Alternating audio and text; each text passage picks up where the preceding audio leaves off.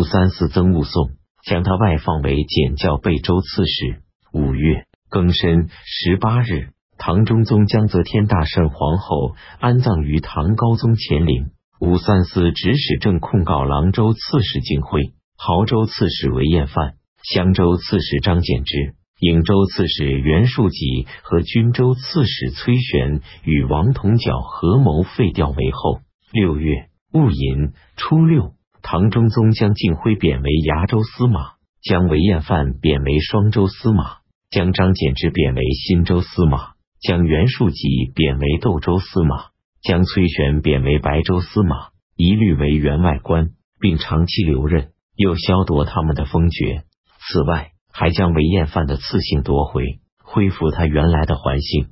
先前，韦玄真被流放到钦州后去世，蛮人部落酋长宁成基兄弟前来相逼，要娶韦玄真的女儿。他的妻子崔氏不同意把女儿嫁给宁成基，宁成基兄弟便杀了他。韦玄真的四个儿子韦寻、韦浩、韦栋和韦也同时被杀。现在唐中宗命令广州都督周仁轨率领两万人马去征讨宁成基兄弟，宁成基等人逃到海上，周仁轨率军追击，将他们斩首，并用砍下来的头颅祭奠崔氏的坟墓。还几乎将宁成及兄弟的部落杀戮抢掠一空。唐中宗对此十分满意，加封周仁轨为镇国大将军，并派他充任过、贵、雍、荣、琼五府大使，还赐予他汝南郡公的爵位。周仁轨入朝参见皇帝时，韦后隔着帘子对他行礼，像对待父亲那样对待他。等到后来，韦后谋逆败亡。周仁轨作为韦后的同党而被杀。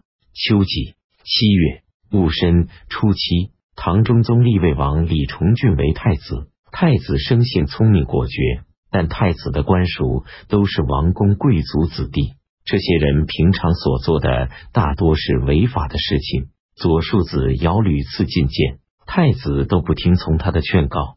尧是尧的弟弟。丙寅二十五日。唐中宗任命李峤为中书令。唐中宗即将回到西京长安，便于辛未三十日任命左散骑常侍李怀远为同中书门下三品，充任东都留守。武三思暗地里派人分条，列出韦后的肮脏行为，将这些文字张贴在东都洛阳的天津桥上。文中还请求中宗下诏废除韦后。唐中宗勃然大怒。下令御史大大夫李成家彻底追查此事。李成家上奏说，这些文字是敬辉、桓彦范、张柬之、袁术己和崔玄派人书写和张贴的。虽然上面所写的只是请求废除皇后，但他们实际上是图谋叛逆，请陛下允许将这五个人灭族。武三思又指使安乐公主在宫中对五人横加诬陷。还指使侍御史正在外朝对五人大加弹劾，唐中宗于是下令司法部门将他们结案判刑。大理城三元人李朝隐上奏说，敬辉等人还没有经过详细审讯，不能急于将他们处死。大理城裴坛上奏说，对敬辉等人应当按照皇帝的制命处以斩刑，没收财产，不需要再经过审讯了。唐中宗考虑到曾赐给敬辉等人铁券，许诺过不对他们处以死刑，便下令对他们处以长期流刑，将敬辉流放到琼州，将桓彦范流放到州，将张柬之流放到双州，将袁术己流放到环州，将崔玄流放到古州。五人的子弟中，凡十六岁以上的都流放到岭外。中宗提升李成家为金紫光禄大大夫。将其爵位晋升为襄武郡公，大理城裴谭也被提拔为刑部尚书，又将李朝隐外放为文喜令。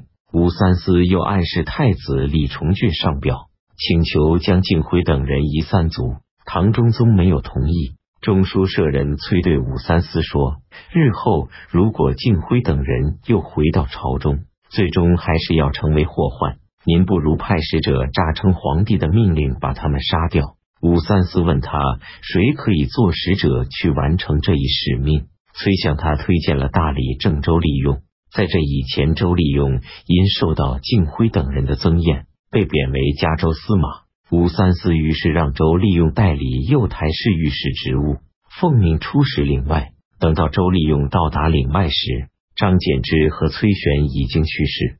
周利用在贵州遇到还艳犯，便命令手下人将还艳犯捆绑起来，放倒在竹筏子上拖着走，直到身上的肉被磨掉，露出骨头时。才将他用杖打死，在抓住敬辉后，便将他剐死。袁术己平素服食丹药，周利用硬逼着他喝有毒的野葛汁。袁术己喝下好几声之后，还没有被毒死，但毒性发作难以忍受，疼得他用手扒土，几乎把手上的指甲都磨掉。然后周利用才用棍棒将他活活打死。周利用回朝后，唐中宗将他提升为御史中丞。薛继昌多次被贬，一直到被贬为儋州司马时服毒自杀。武三思杀死张柬之、敬辉、桓彦范等五人之后，权势已经超过唐中宗。他常常说：“我不知道世上什么样的人是善人，什么样的人是恶人。我只知道，只要是对我好的人就是善人，对我不好的人就是恶人罢了。”当时兵部尚书宗楚客。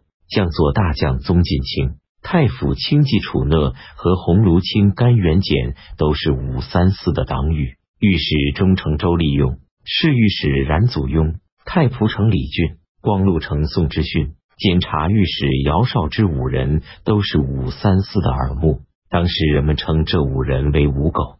九月戊午十七日，左散骑常侍、同中书门下三品李怀远去世。